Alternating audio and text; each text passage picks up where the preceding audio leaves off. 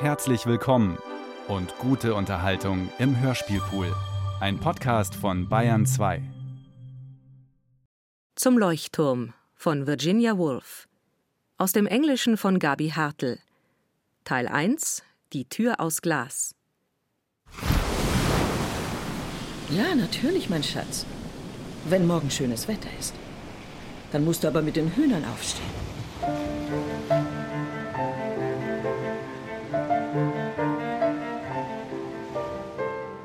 Die Worte erfüllen ihren Sohn mit Jubel. Der Leuchtturm, dieses Wunder, dem er seit Jahren entgegenfiebert, ist zum Greifen nah.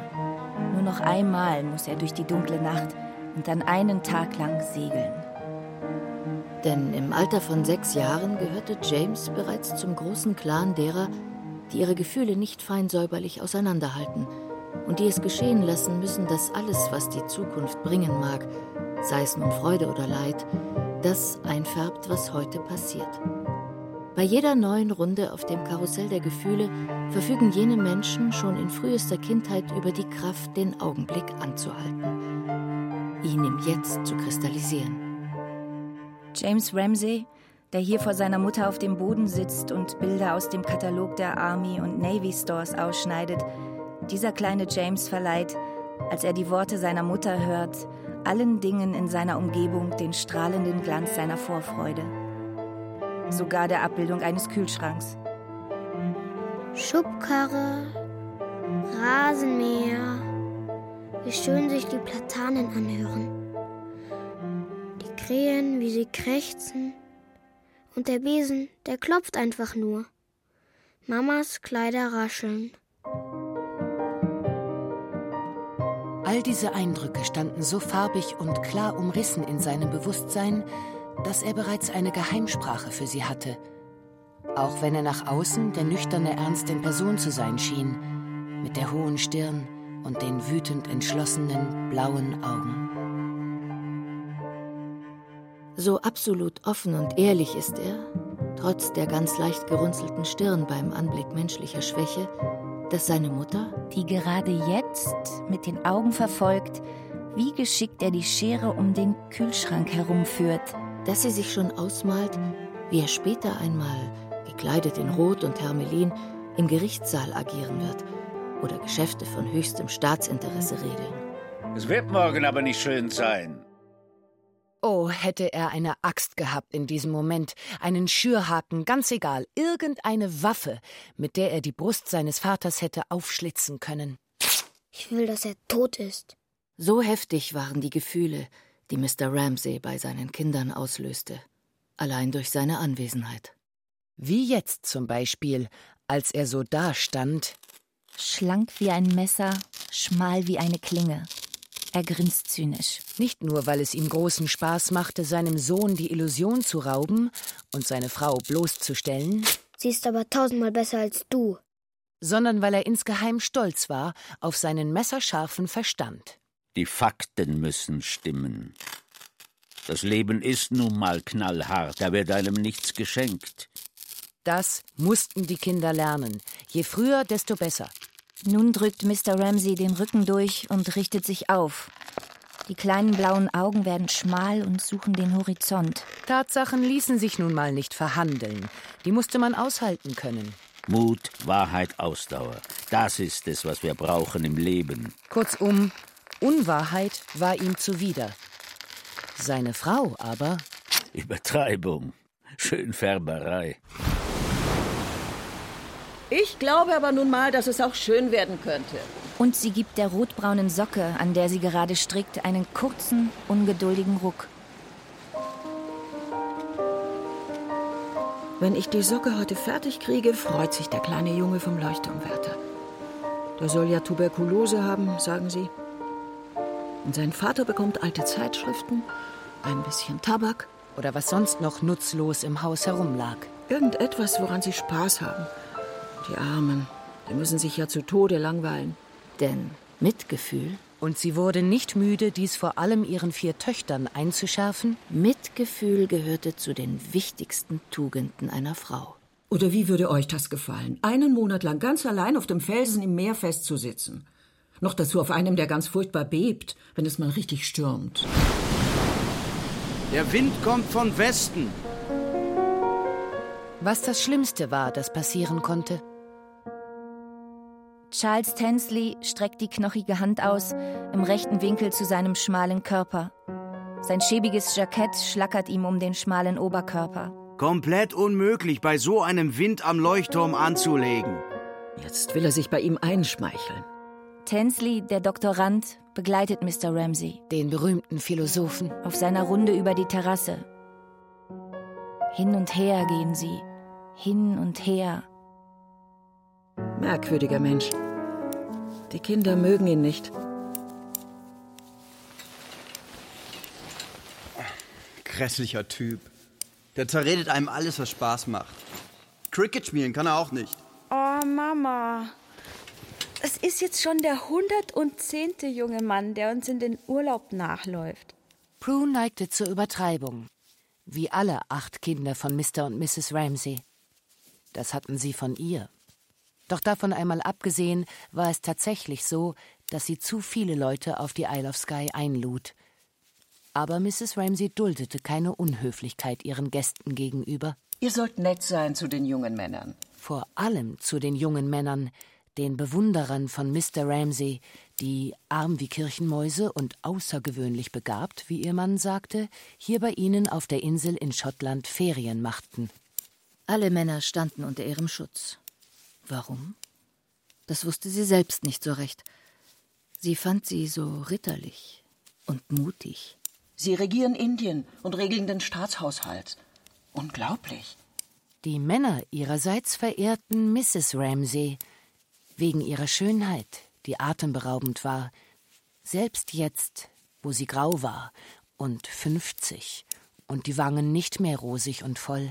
Und diese Verehrung basierte auf etwas, das jeder Frau gefallen musste. Davon war Mrs. Ramsey felsenfest überzeugt. Auf kindlichem Vertrauen, Ehrerbietung, Respekt. Und wehe dem Mädchen. Gebe Gott, dass es keines von meinen ist. Das dieses Gut nicht zu schätzen wusste. Er ist uns nicht nachgelaufen. Er wurde eingeladen. Sie sieht furchteinflößend aus jetzt, als sie so ernst zu ihren Kindern spricht. Weshalb ihre Töchter, Prue, Nancy, Rose, auch nur im Stillen rebellierten und sich insgeheim ein Leben ausmalten, das dem der Mutter sehr unähnlich war, ein wilderes Leben, in dem es keinen Platz gab für Männer, um die man sich kümmern musste. Wir gehen nach Paris. Denn die Mädchen waren skeptisch, was Respekt anging und Ritterlichkeit, die Bank of England und das indische Empire. Skeptisch gegenüber beringten Fingern und feiner Spitze. Und so stahlen die Kinder sich wie Rehe vom Esstisch weg, sobald das Dinner beendet war. Auf ihre Zimmer, ihre Festung in einem Haus, wo es sonst keinen Rückzugsort gab. Da reden sie über Gott und die Welt, über Charles Tansleys Krawatte, über Seevögel und Schmetterlinge, über Politik.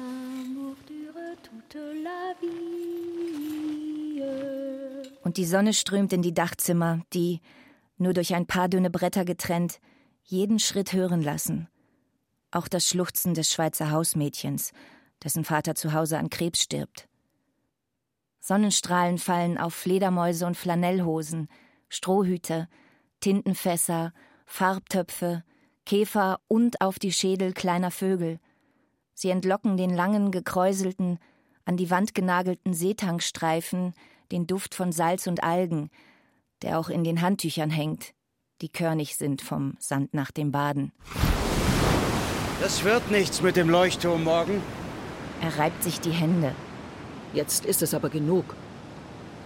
Widerlicher kleiner Mann. Sie schmunzelt verstohlen. Denn sie dachte daran, wie sie Mr. Tansley neulich aus der Patsche geholfen hat. Er war ihr ins Wohnzimmer gefolgt, dieser junge Mann, den sie hinter seinem Rücken verlachten. Da stand er am Tisch und spielte nervös mit den Händen. Er fühlt sich ausgeschlossen. Alle sind weg. Die Kinder, Minter Doyle und Paul Rayleigh, Lily Briscoe, Augustus Carmichael, mein Mann, alle weg. Und sie drehte sich zu ihm um, seufzte. Ich muss ins Dorf eine kleine Besorgung machen. Würde es Sie furchtbar langweilen, mir Gesellschaft zu leisten, Mr. Tansley? In zehn Minuten? Ich hole nur rasch meinen Hut. Und schon war sie wieder da. Mit ihrem Korb und dem Sonnenschirm strahlte sie eine Aufbruchsstimmung aus, die mitreißend war. Das aufregende Gefühl, gerüstet zu sein für eine Spritztour, die sie nur am Tennisplatz noch einmal kurz unterbrechen musste, um Mr. Carmichael etwas zu fragen. Mr. Carmichael, der sich sonnt und dessen gelbe Augen wie die einer Katze Äste spiegeln und ziehende Wolken und dabei nichts preisgeben von dem, was er gerade denkt oder fühlt. Wir machen eine Expedition in den Ort. Brauchen Sie etwas? Briefmarken, Schreibpapier, Tabak? Sie ist verführerisch und ein bisschen nervös. Er brauchte nichts. Und ein Verdacht überschattete Mrs. Ramseys gute Laune. Er hält mich für prätentiös. Doch sie streckte ihren schwarzen Sonnenschirm ganz gerade in die Luft und wirkte dabei so gespannt, als erwarte sie gleich hinter der nächsten Kurve jemanden zu treffen.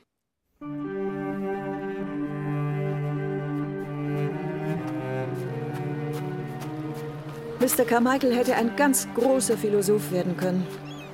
Aber dann hat er eine schlechte Partie gemacht. Und alles kam anders. Dass sie ihn ins Vertrauen zog, schmeichelte Mr. Tansley. Ein willkommener Trost, nachdem ihn die anderen so geschnitten hatten. Wie schön. Er blüht auf. Wir sind zu zehn zu Hause, Mrs. Ramsey. Da müssen wir jeden Penny umdrehen. Mein Vater hat einen kleinen Laden. Und in Oxford kann ich mich nie revanchieren für die Gastfreundschaft der anderen. Er öffnete sich, wie all die anderen jungen Männer, unter ihrem wärmenden Interesse. Schier alles schien ihm plötzlich möglich. Jetzt, wo sie hatte durchscheinen lassen, wie sehr sie den männlichen Verstand bewunderte, selbst dann noch, wenn er, wie bei Mr. Carmichael, im Verfall begriffen war. Das baute ihn ungemein auf. Und er wünschte, sie wären mit der Kutsche gefahren, denn er hätte so gerne bezahlt. Darf ich Ihnen die Tasche abnehmen? Oh nein, die trage ich immer selbst. Er empfand vieles gleichzeitig in diesem Moment, doch eines wühlte ihn besonders auf, aus Gründen, die er sich nicht erklären konnte. Sie soll mich in Amt und Würden sehen. Sie muss es. Ein Forschungsstipendium, eine Professur. Alles schien plötzlich machbar zu sein. Immerhin arbeitete er hart an seiner Dissertation. Sieben Stunden am Tag. Dann steht er in der guten Stube eines winzigen Häuschens. Sie macht im ersten Stock ihren Krankenbesuch. Tensley lässt den Blick ungeduldig schweifen. Teedosen, Läufer, Glasschirme. Oben hört er ihre schnellen Schritte und ihre Stimme. Erst aufmunternd, dann gedämpft. Die Fenster immer schön offen halten und die Türen geschlossen. Darf ich Ihnen die Tasche abnehmen? Oh nein, Ich muss Ihre Tasche tragen. die trage ich immer selbst. Und sag Bescheid, wenn deine Mutter etwas braucht, egal was. Plötzlich steht sie ganz still im Wohnzimmer. Vor ein paar Minuten hatte sie oben noch eine Rolle gespielt. Jetzt war sie ganz kurz nur bei sich. Sie fühlte sich, wie öfter, wenn sie alleine war, als einen keilförmigen, dunklen Kern. Sie steht völlig reglos vor dem Bild von Queen Victoria, auf dem sie die blaue Schärpe des Hosenbandordens trägt. Und schlagartig weiß Charles Tansley, was ihn an Mrs. Ramsey so fesselt. Der schönste Mensch, den ich je gesehen habe. Sie war mindestens 50. Sie hatte acht Kinder. Doch er sah sie durch blühende Wiesen schreiten, wie sie geknickte Knospen auflas und gestürzte Lämpchen ans Herz drückte, mit strahlenden Augen und wehendem Haar. Auf Wiedersehen, Elsie. Und sie gingen die Straße entlang. Sie streckte den Sonnenschirm ganz gerade in die Luft und wirkte, als erwarte sie gleich hinter der nächsten Kurve jemanden zu treffen. Er hat ihre Tasche fest im Griff. Das wird nichts mit dem Leuchtturm morgen, James. Wieder ruckt Mrs. Ramsey verärgert an der rotbraunen Socke. Die Stricknadeln klackern und blitzen auf. Warum musste er das noch einmal sagen? James war doch schon am Boden zerstört, das konnte sie sehen. Vielleicht wirst du ja wach und die Sonne scheint und die Vögel singen. Sie streicht dem Jungen das Haar glatt. Mein kleiner James. So sensibel.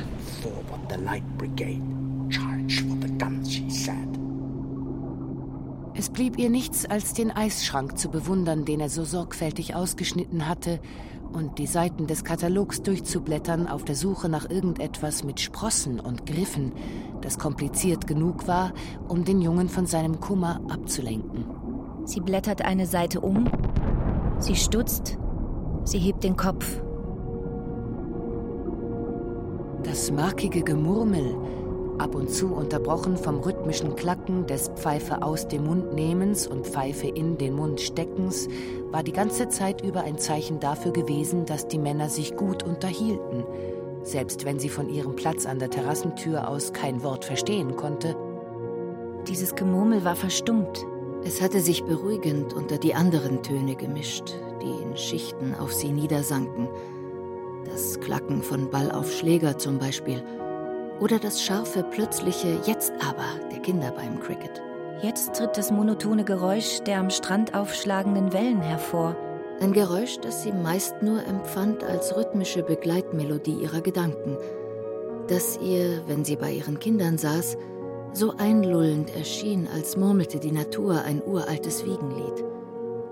Ich beschütze dich, sagte dann die Melodie. Ich stehe dir bei.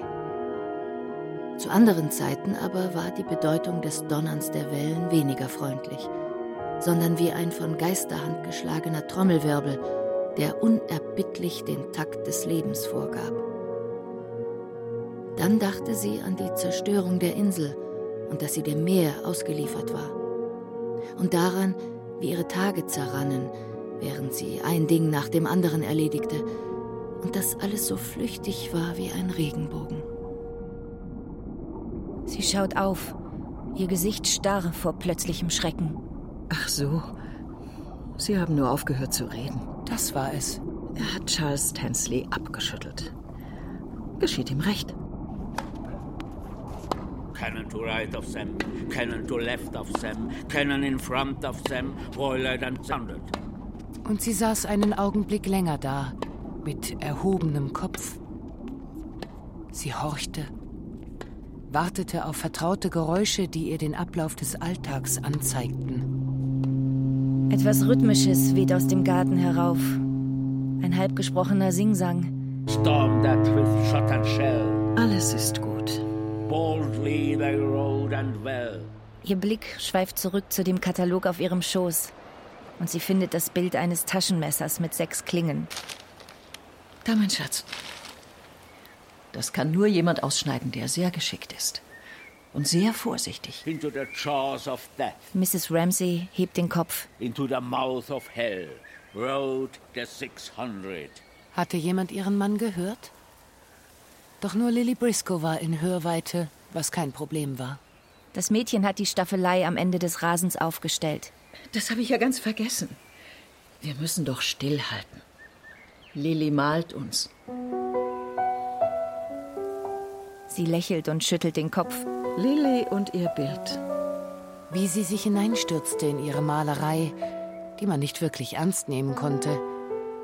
Und Mrs. Ramsey dachte, dass Lily mit ihren kleinen Schlitzaugen bestimmt nie heiraten würde. Aber sie weiß, was sie will. Das gefiel Mrs. Ramsey. Und sie neigte ihren Kopf zur Seite, wie sie versprochen hatte. Mr. Ramsey läuft durch den Garten. Er fuchtelt mit den Armen. Er deklamierte Tennyson. Es ging um den Krimkrieg, um Heldentum, um Tod. Er kommt der Staffelei gefährlich nah. Was für ein lächerlicher Auftritt. Aber er macht mir Angst. Bitte, nicht stehen bleiben. Gott sei Dank, er biegt ab. Das hätte sie nicht ertragen wenn ausgerechnet er auf ihr Bild geschaut hätte. Denn selbst jetzt, wo sie Fläche, Linie, Farbe ihres Motivs erfasste, und damit auch das Wesen von Mrs. Ramsay, die mit James in der offenen Terrassentür saß, selbst jetzt streckte sie ihre Fühler aus, um sicher zu sein, dass keiner sich anschlich, um plötzlich ihr Bild anzuschauen. Sie steht reglos da, starrt zur Terrassentür. Die Klematis ist leuchtend violett, die Wand knallweiß. All ihre Sinne waren gespannt, und sie schaute so lange angestrengt hin, bis sich die Farbe von Wand und Klematis in ihre Augen brannte. Doch Lilly spürte auch, noch ehe sie es sah, dass jemand vom Haus herankam. Mr. Banks. Das erkannte sie am Geräusch seiner Schritte. Und wenn auch ihr Pinsel zitterte, drehte sie dennoch das Bild nicht um, wie sie es getan hätte, wäre es Charles Tansley gewesen, Minter Doyle, Paul Rayleigh oder sonst irgendwer. Sie stehen nebeneinander. Sie sagen nichts.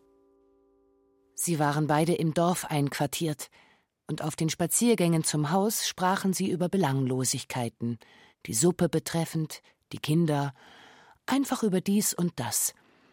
Sie waren Verbündete. Und wenn Lillys Teint auch nicht so reizvoll schimmerte wie der von Minter, zog Mr. Banks, der Botaniker, sie der hübscheren jungen Dame vor.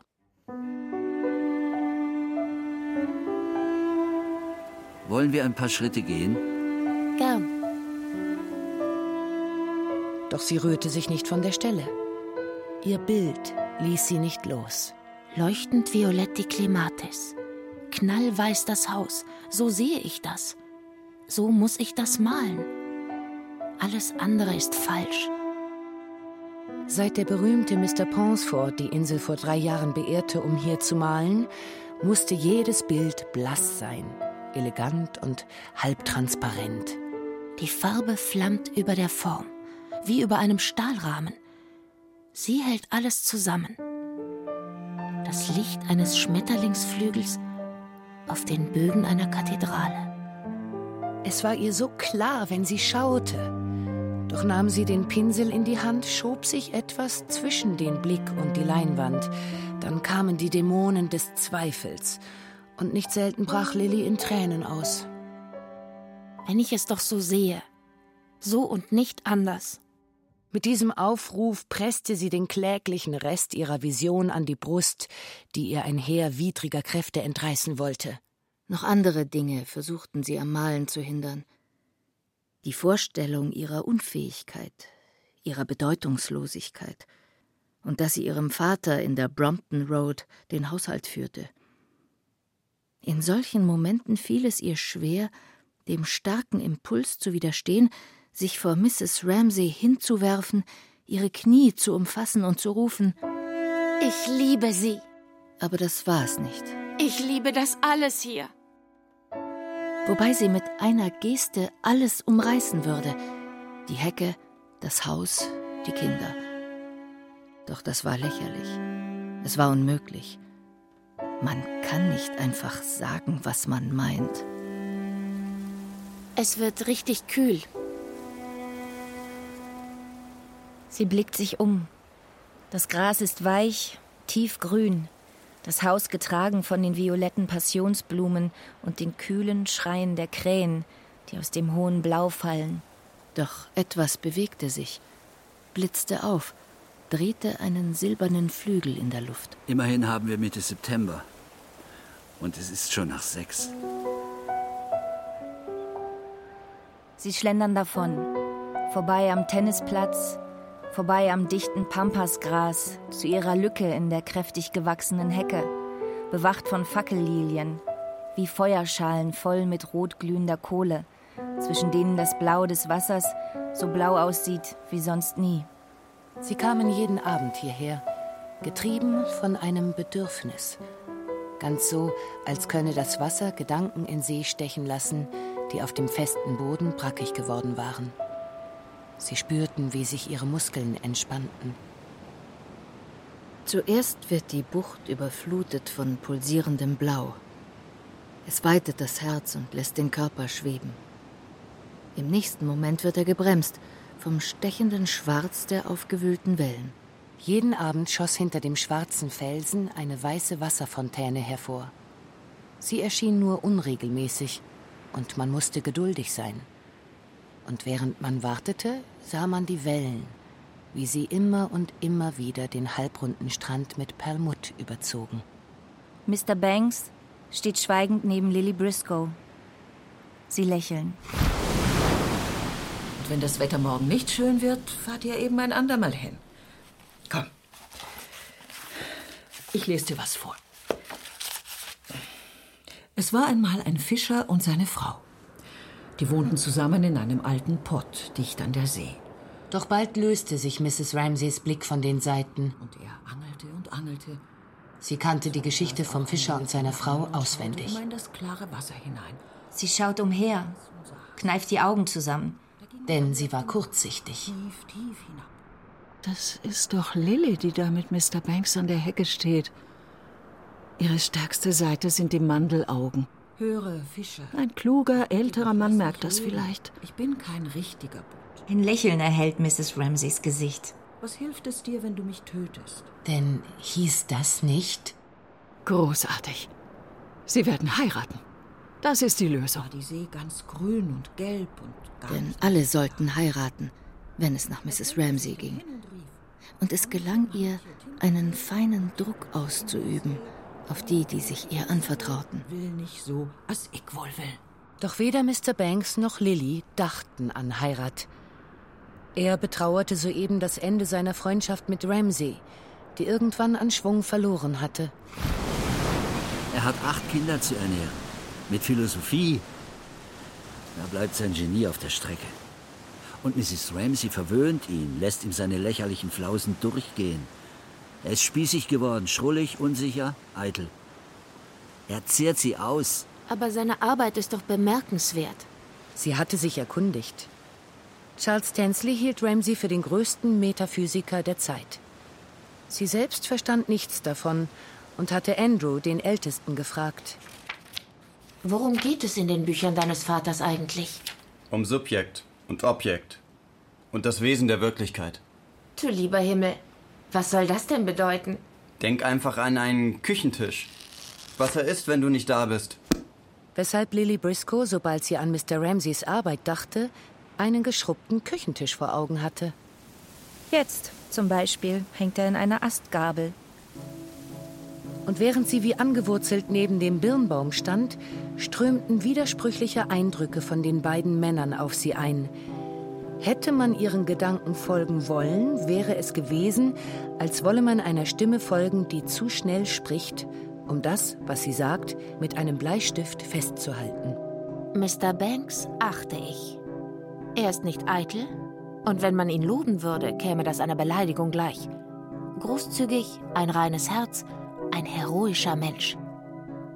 Andererseits hat er seinen Kammerdiener mit hierher gebracht, hört nicht mehr auf zu schimpfen, wenn Hunde auf Stühlen sitzen oder er sich über die Unfähigkeit englischer Köche auslassen kann. Und Mr. Ramsay. Ein Haustyrann. Kleinlich, egoistisch, eitel. Aber gleichzeitig hat er, was Sie nicht haben, Mr. Banks. Diese glühende Weltabgewandtheit. Er ist über Banalitäten erhaben, liebt seine Kinder und Hunde. Er hat acht. Sie haben keine. Es war ihre eigene Stimme, die, ohne dass ihr jemand ein Stichwort gegeben hätte, derart unwidersprüchliche, ewig gültige Dinge sagte, dass selbst die Risse des Birnbaums auf immer darin festgeschrieben waren. Die Gedanken tanzten auf und ab, wie eine Stechmückenwolke. Wie konnte man also je zu einem Urteil kommen? Wie schätzte man Leute richtig ein? Ob man jemanden mochte oder nicht? Du musst jetzt mal kurz stillstehen, mein Schatz. Mrs. Ramsay hält ihr Strickzeug an das Bein des Jungen. Den rauen, rotbraun gescheckten Wollschlauch mit dem Zickzackgewirr der Stahlnadeln am geöffneten Maul. Nicht zappeln. Sie blickte auf. Was hatte er nur, ihr Jüngster, ihr Liebling? Dann sah sie das Zimmer hinter ihm, sah das Stück Tapete mit den verblassten Rosen, das sich aufrollte. Sie sah den verschossenen Teppich, den aufgeplatzten Sessel aus dem die Innereien quollen, wie Andrew sagte. Sie fand alles entsetzlich heruntergekommen. Aber weshalb gutes Geld ausgeben für neue Sessel, wo doch alles verkommt und verschimmelt hier oben? Die alte Mrs. McNabb schaffte es nicht alleine. Kein Wunder. Die Kinder schleppten ja auch alles mit rein. Sand, Kiesel, Algen, Krabben, Motten und Schmetterlinge. Denn begabt waren sie, ihre Kinder. Jedes auf seine Art. Und die Bücher. Ja, die schienen sich wie von allein zu vermehren. Sie selbst kam zwar nicht zum Lesen, selbst die Bücher nicht, die man ihr mit hymnischer Widmung geschenkt hatte. Stillhalten sollst du. James! Eine Schärfe lag in ihrer Stimme, weswegen James auch sofort brav war. Noch ein ganz schönes Stück zu kurz. Niemals hatte jemand so traurig ausgesehen. Enttäuscht und schwarz, auf halber Strecke ins Dunkle, in dem Strahl, der von der Sonne hinab in die Tiefen reichte, formte sich vielleicht eine Träne, fiel eine Träne. Die Wasser schwappten hierhin und dahin, nahmen sie auf und kamen zur Ruhe. Niemals hatte jemand so traurig ausgesehen. Ob es nur ihr Aussehen war, fragten sich die Leute. Oder gab es etwas hinter ihrer Schönheit, ihrem Glanz? Ein früherer Liebhaber vielleicht, der sich das Hirn aus dem Kopf gepustet hatte? Oder kurz vor der Hochzeit gestorben war? Oder war es nur ihre unvergleichliche Schönheit, die ihren Zauber ausmachte, hinter der sie lebte und an der sie nichts ändern konnte, was immer sie auch tat? Da sitzt sie und strickt ihre rotbraune, haarige Socke. Den Kopf ein wenig komisch umrissen von dem vergoldeten Rahmen mit dem grünen Schal, den sie auf die Kante geworfen hatte und der den authentifizierten Michelangelo fasst. Komm, wir suchen noch ein Bild zum Ausschneiden. Er machte seine Sache gut. Wie jedes ihrer acht Kinder war er mit Leidenschaft bei der Sache. Wie Nancy und Roger die so wild geworden waren und den lieben langen Tag draußen herumstromerten.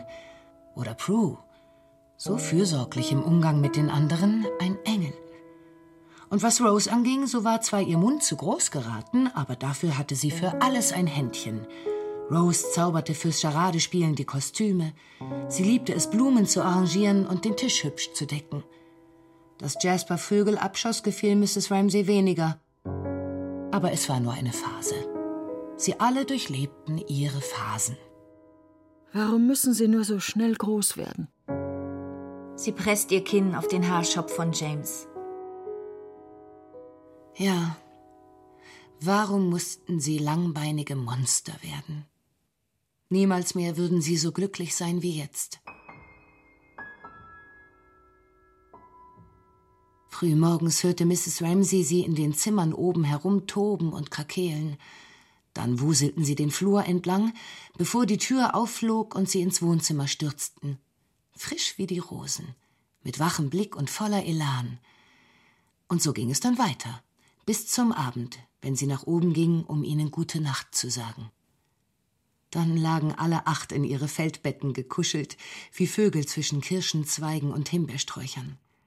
Noch immer erfanden sie kleine Geschichten, angeregt von einer Nichtigkeit, von etwas, das sie aufgespürt hatten oder im Garten gefunden. Sie alle besaßen ihre kleinen Schätze. Warum müssen sie groß werden und all das verlieren? Ihr ganzes Glück. Was für ein düsterer Blick auf das Leben. So ein Unsinn. Mr. Ramsay ärgerte sich, wenn seine Frau so sprach denn bei allem Pessimismus und aller Verzweiflung war er doch glücklicher als sie, zuversichtlicher, hoffnungsfroher, dem menschlichen Leid weniger ausgesetzt. Das war es wohl. Vielleicht. Denn eigentlich war sie nicht pessimistisch, wie Mr. Ramsey ihr vorwarf. Sie dachte nur, das Leben und ein kleiner Zeitstreifen entrollte sich vor ihren Augen, ihre 50 Lebensjahre. Da lagen sie vor ihr. Das Leben, dachte sie, und führte den Gedanken nicht zu Ende. Sie betrachtete das Leben und spürte genau, was es war. Etwas mit Händen zu greifendes, etwas Intimes, etwas, das sie weder mit den Kindern noch mit ihrem Mann teilte. Sie hatten eine Geschäftsbeziehung, das Leben und sie. Meist standen sie auf gegenüberliegenden Seiten, und jeder versuchte, den anderen zu übervorteilen. Manchmal führten sie Verhandlungen, wenn Mrs. Ramsey allein im Wohnzimmer saß.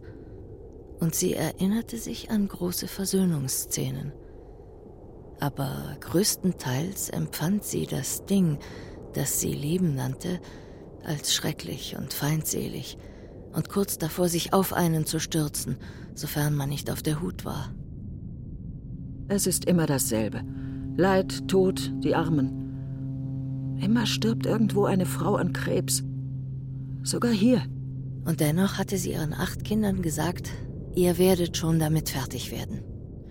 Unerbittlich hatte sie das gesagt, denn sie wusste, was ihnen bevorstand. Doch dann zückte sie ihr Schwert und schleuderte dem Leben entgegen. Unsinn. Sie werden vollkommen glücklich sein. Draußen aber ging der Sturm und brauste, dass er kaum noch auf seinen Füßen stehen konnte. Es waren nur noch ein paar Zeilen. Und sie würde die Geschichte zu Ende lesen, auch wenn es schon spät war. Die Felsbrocken rollten. Das sagten ihr die Farben des Gartens. Der Himmel war pechschwarz. Jetzt fragt er mich gleich, ob er morgen zum Leuchtturm fährt. Es donnerte und blitzte und, und ich muss ihn enttäuschen. Rollte daher in hohen, schwarzen Wogen. Zum Glück kam Mildred in diesem Moment herein, um James ins Bett zu bringen. Das Durcheinander lenkte ihn ab. Über die Schulter des Mädchens hinweg sucht James den Blick seiner Mutter. Die Stirn in Falten. Er weiß, dass er nicht fahren wird. Das wird er nie vergessen. Das Licht im Garten veränderte sich. Das Erbleichen der Blumen verbündete sich mit dem Grauwerden der Blätter und machte sie unruhig. Minta, Paul und Andrew müssen doch längst wieder da sein. Sie lauscht.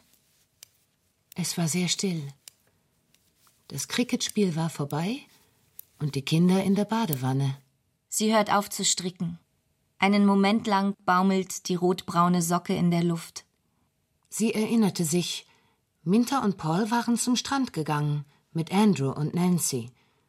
Nun war es sehr spät geworden, was nur bedeuten konnte, dass Minta Pauls Antrag angenommen hatte.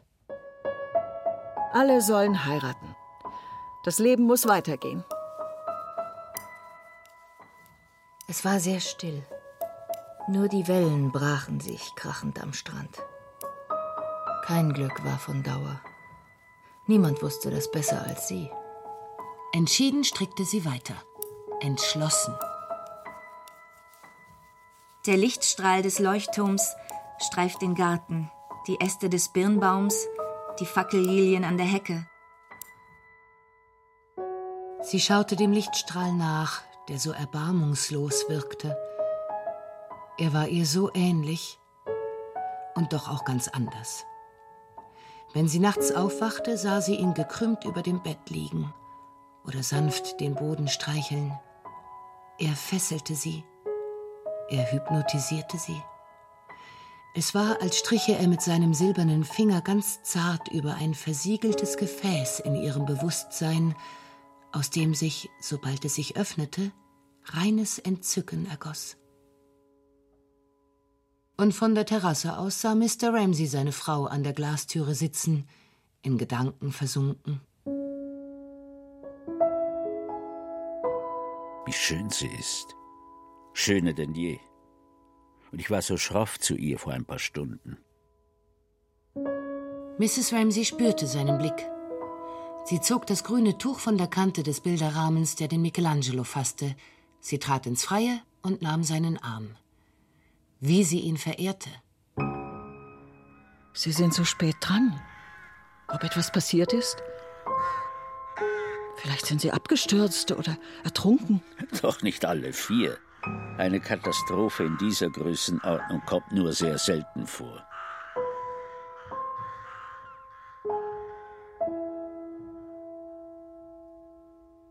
Der Garten ist dunkel, das Haus leuchtet, in jedem Fenster ist Licht.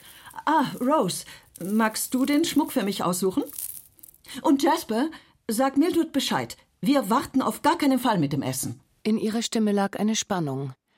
Denn es gab Bœuf en Daube, Mildreds Meisterwerk, und da zählte jede Minute, weil das Rindfleisch, die Lorbeerblätter, der Wein, sie alle à point gegart werden mussten. Rose, mein Schatz, beeil dich.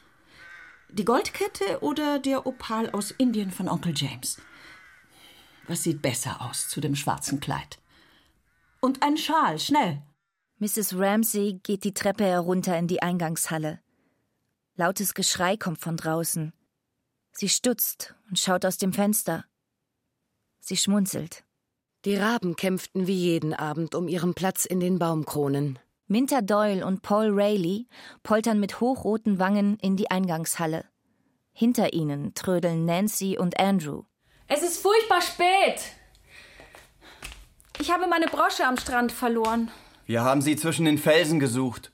Aber dann wurde es dunkel. Wir, hatte er gesagt. Mit diesem fremdelnden Stocken, dem Mrs. Ramsey entnahm, dass sie verlobt waren.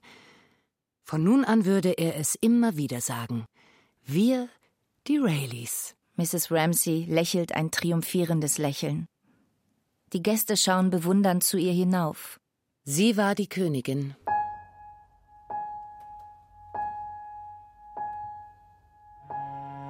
Was habe ich nur gemacht mit meinem Leben? Sie nimmt ihren Platz am Kopfende der Tafel ein. Ihr Blick schweift über weiße Kreise. Die Teller.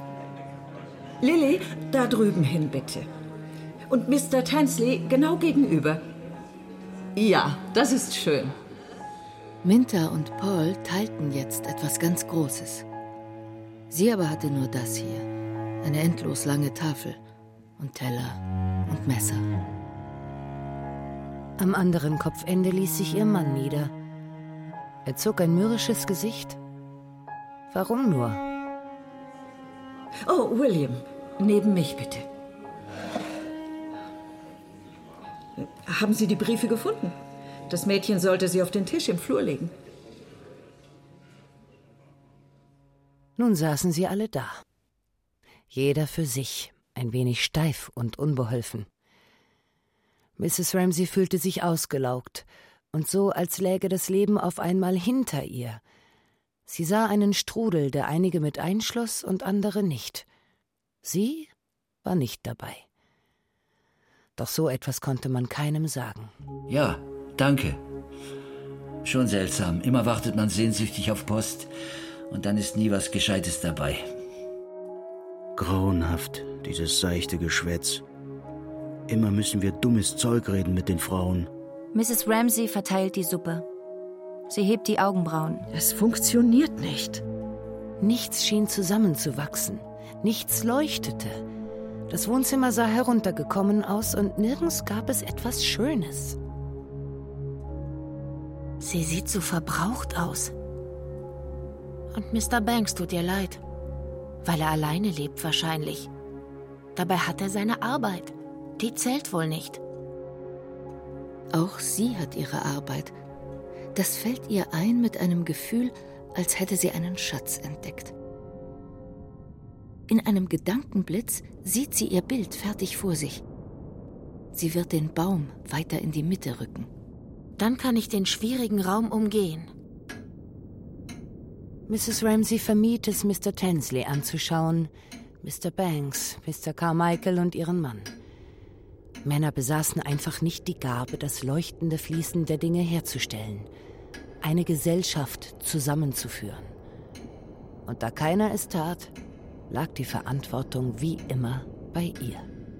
Sie gab sich einen kleinen Ruck, wie wenn man eine stehengebliebene Uhr leicht schüttelt, damit sie wieder anfängt zu ticken.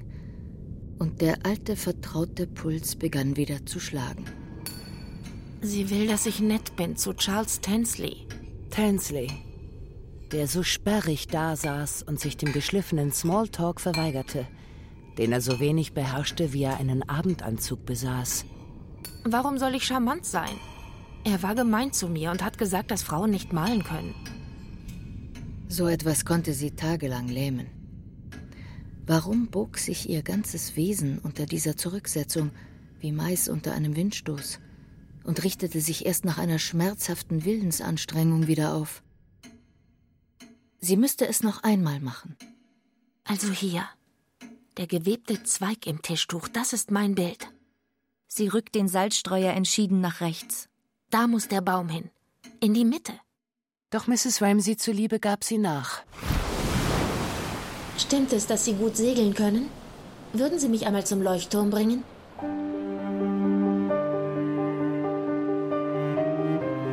Er spürte, dass sie es ernst meinte. Ja, aber morgen wird das nichts. Bei Sturm ist das kein Spaß. Vor allem nicht für den Leuchtturmwärter. Charles Tansley steht plötzlich im Mittelpunkt.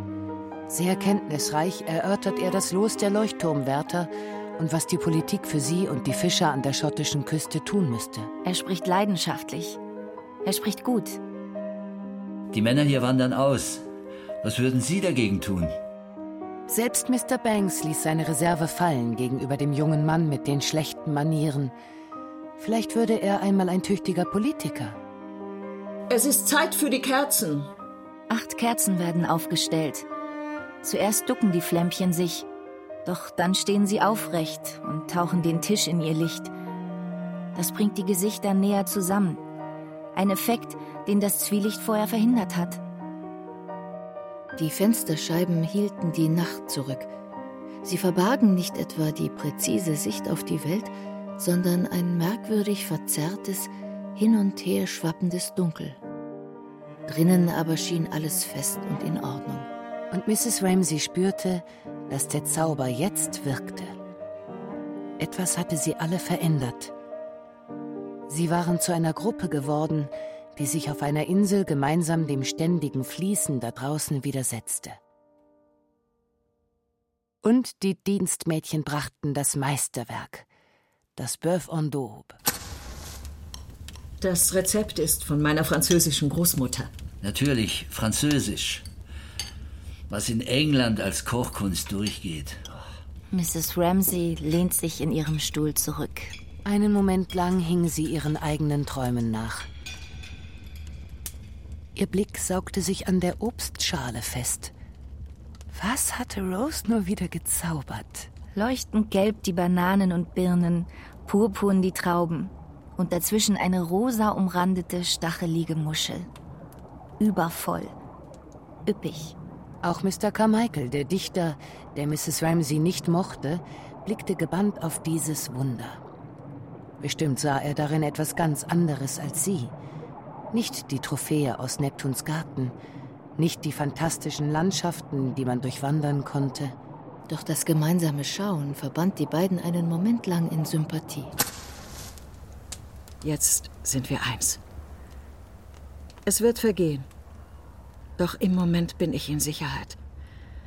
Wir alle hier sind geborgen. Sie stand wie ein Falke in der Luft. Wie aufziehender Dunst erfasste eine tiefe Freude jede Faser ihres Körpers, reich und sanft. Nicht laut, eher ernst. Sie blickt in die Runde.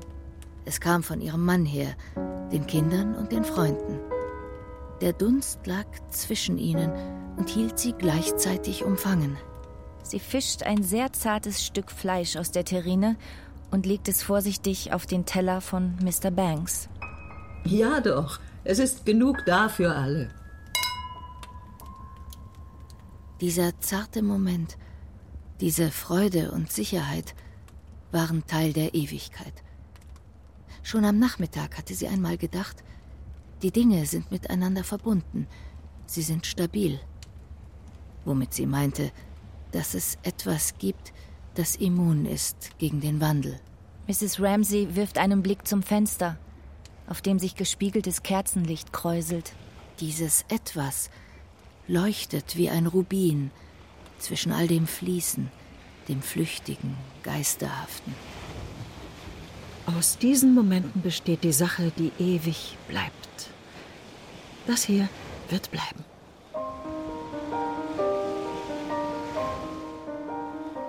Viel später. Alle Gäste sind weg, die Kinder im Bett, legt Mrs. Ramsey ihr Strickzeug weg. Der wird heute nicht mehr fertig. Ihr könnt ja sowieso nicht zum Leuchtturm morgen. Sie lächelt Mr. Ramsey zu. Na? Und Mrs. Ramsey dachte, was alles passiert ist, seit ich das letzte Mal allein war mit ihm.